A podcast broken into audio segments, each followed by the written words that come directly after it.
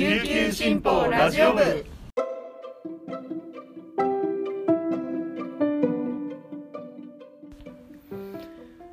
おはようございます。沖縄のニュースを届ける声の長官琉球新報ラジオ部かっこ仮免許運転中です。2021年4月23日金曜日今週最後の配信です。本日のパーソナリティはデジタル推進局デジタル編集グループの大城典子が担当します。現在午前6時半那覇の気温は22度。天気は雨です。台風2号の影響で沖縄本島昨日からずっと雨が降り続いています。では早速本日のピックアップニュースをお届けします。はじめに、えー一面の記事から紹介します。まん延防止宮古島も追加。沖縄県聖火リレー見直しという記事です。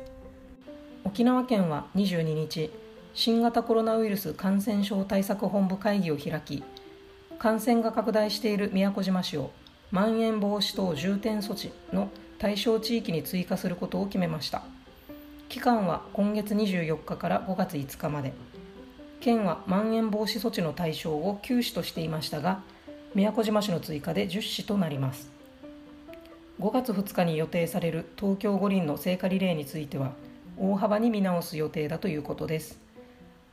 一方政府は宮城沖縄両県に適用中のまん延防止等重点措置に関し期限を5月5日から11日に延長する見通しです。沖縄県の決定に先立って宮古島市が22日対象地域に指定するよう県へ文書で要請していました。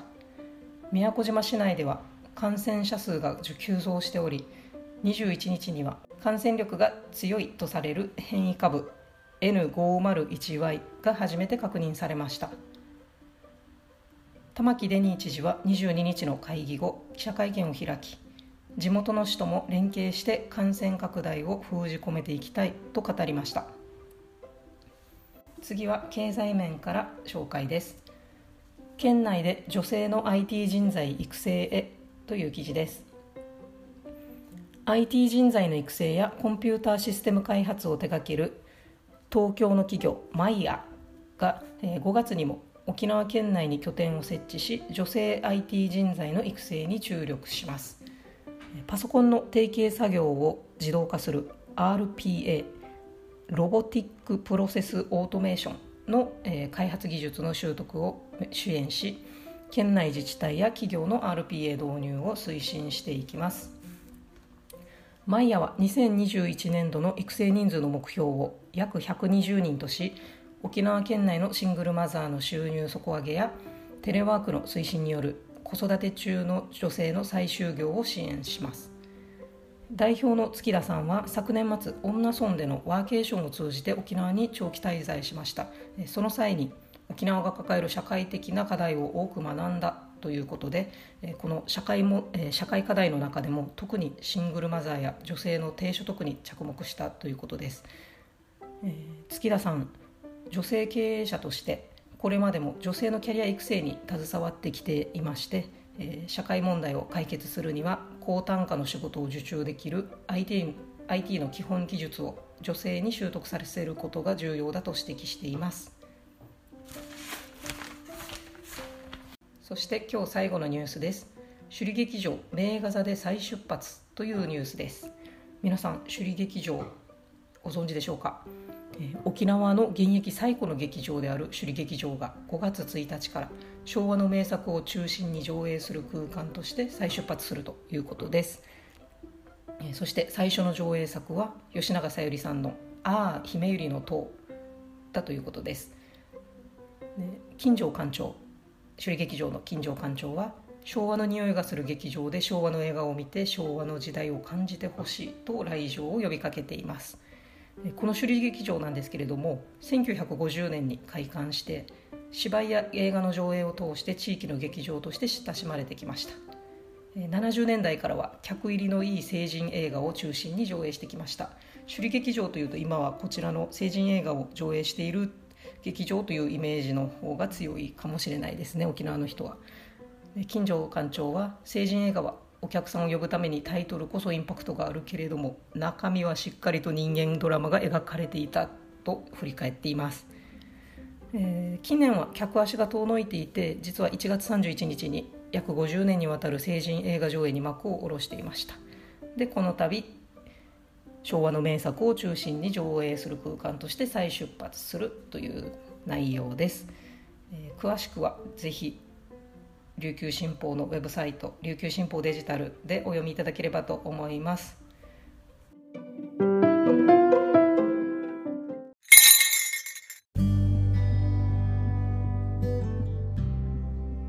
続いては記者のおすすめ記事を紹介する一押し記者解説のコーナーです。パーソナリティはデジタル編集グループの大城典子が担当します。えーそして今回は、えーいつもは記者解説という形でお送りしてるんですけれどもちょっと特別編といいますか、えー記者のコラムを紹介したいと思います、えーゲストに招いたのは編集局経済部のウー・リジュン記者です。よろしくお願いします。よろしくお願いします。パチパチパチパチ。えっとリジュン記者は台湾出身。はい。で、えーリジュン記者が書いた、えーコラムなんですけれども、えーリジュン記者昨年何月かな生まれたのは？2019年3月。に第一子を出産した。でその時のお話をコラムに書いてますのでそれをもとにお話聞きて、えー聞いていきたいと思います。よろしくお願いします。まず、えー、と出産したのは台湾？台湾で、はい、うんうんうん。出産しました。なんで日本じゃなく台湾にしようと？いやまずはですね、うん。第一子ではあるので、うん。いろいろ不安もありまして、やっぱり両親が近くにいた方がうん。安心してうんうん。子供を迎えられるのかなと思って、うん。えー台湾に戻りました。うん。それとですね、うん。あの台湾ではえっと出産した後にですね、必ずあの、えー、1ヶ月間、うん。えー自宅から出ないで、うんまあ、いろんなあの栄栄養分がたっぷりのはいはい。食べ物を食べるえー期間、はい。優越っていうあのはい。期間があります、うん。ってどんな字を書くんですか？えっ、と月にうん。子供の子ですね、月。ムーンの月。はい。はい月の子供？はい。ほうほうほそういうのをやるために、うん。えー台湾にううん。戻りました、うん。きやっぱり日本ではこういう習慣がないので、うん。それをサポートしてくれる人もいなくてですね、うん。はい、やっぱりこの優越っていうのは台湾では絶対やる習慣。はい、絶対やる習慣ですね。私の、まあ、親世帯、ん。もっと上のおばあちゃん世帯とか、うん。同級生だとか、うん。はい、必ず出産した後に、うん。えー優越をえーやります。うん。で台湾ではですね近年、こういったあの優越の、えーまあ要するにあの産後、えーケアうん。専門施設がはい。すごく流行っていましてですね、うん。はい、私もおそれに、えー約20日間入居うん。しました、これそもそも優越ってどんなことをする期間なんですか？なんかさっきね栄養分のある食べ物食べるとか言ってたんですけど、まあ、いこう、まあ、ざっくり言うとですね、1ヶ月間集中的に、うん。えー体調回復期間はとして、はい。優越というふうに認識していまして、いはいえー優越をやってる最中にですね、うん。いろいろ禁止されていることもあります、これは、えー、とお母さんがやってはいけないこと。そうです、うん例えば、うん。あの出産した後にですね、1ヶ月間、うん。うん風呂入らない。おー。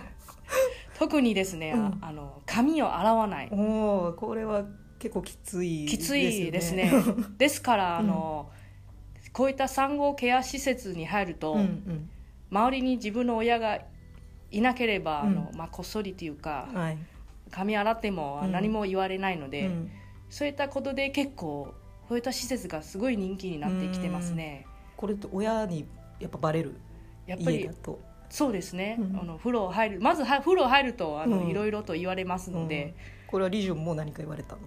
私もお母さんにうん。お願いされましたね、あのこういったあの、専門施設に入るっていうのがもう事前にお知らせをしまして、うんうんお母さんからはですね、あのお願いですから、うん。髪を洗わないでくださいってお願いされましてですね。施設に入っても洗わないでくれと。そう、ん。はい、お母さんは施設に入れないので、うんうん。ああ監視ができないんだ。そうですね。うん。そういうことで。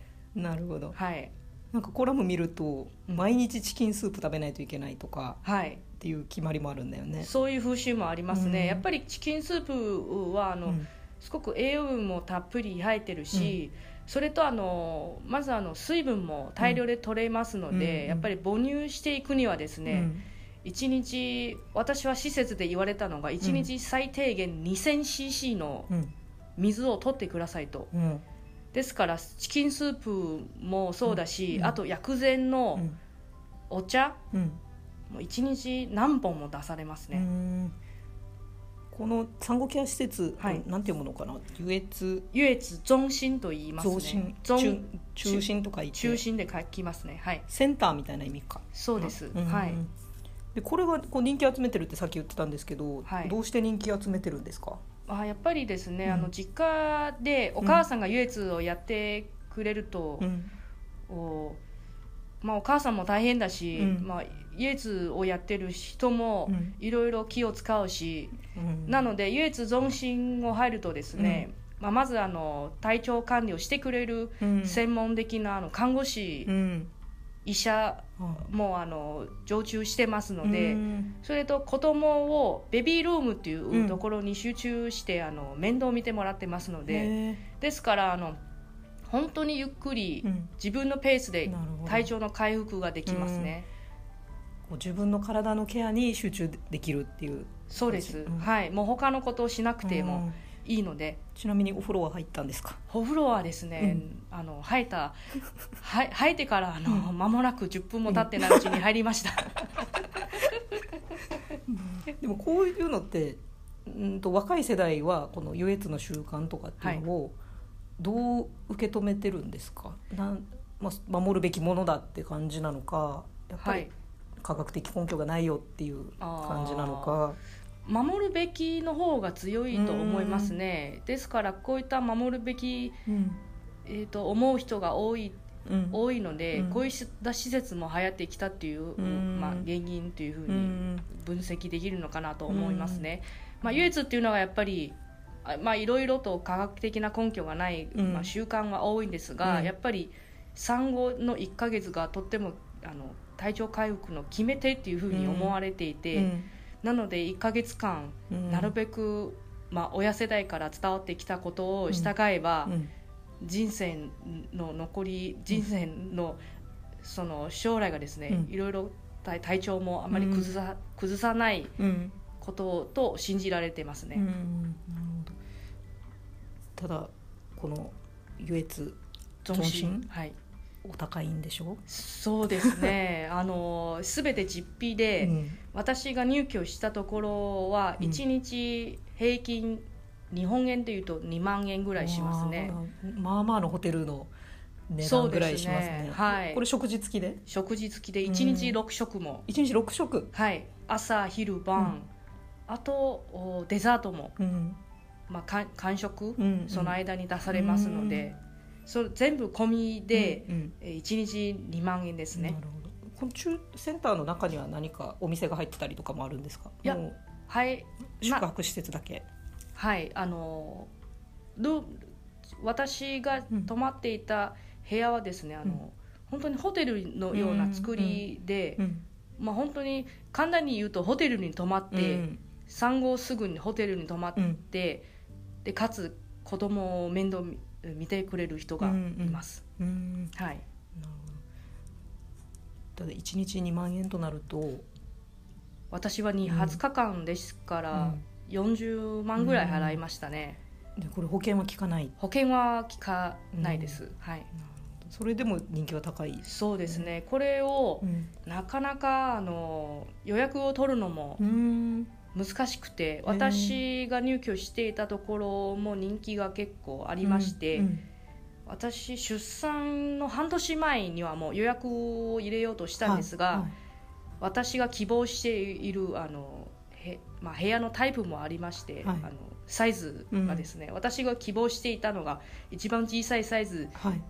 が取れなかったというのもあってですね、本当にびっくりしました、うん。こんなに人気なあるなんて半年後の予約なんても取れないはいはい。ぐらい人気でした、その台湾で経験してじゃあ帰ってきて沖縄の出産状況っていうんですかね、っていうのを見て何か思うことってありますか？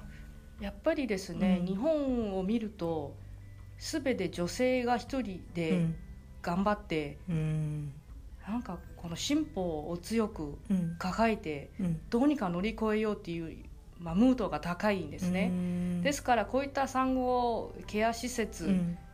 日本にも導入すればうん。いいじゃないかなっていつも思うんですが、はまあただしとてもあの高お高単価であの、費用も高いし、はい。そこまで受け入れられるかうん。と言われたら多分、う多分ちょっと難しい部分もあるんですが、はいやっぱり例えばあの、うん。1ヶ月じゃなくても、うん。まあ、1週間単位とか、はいはい。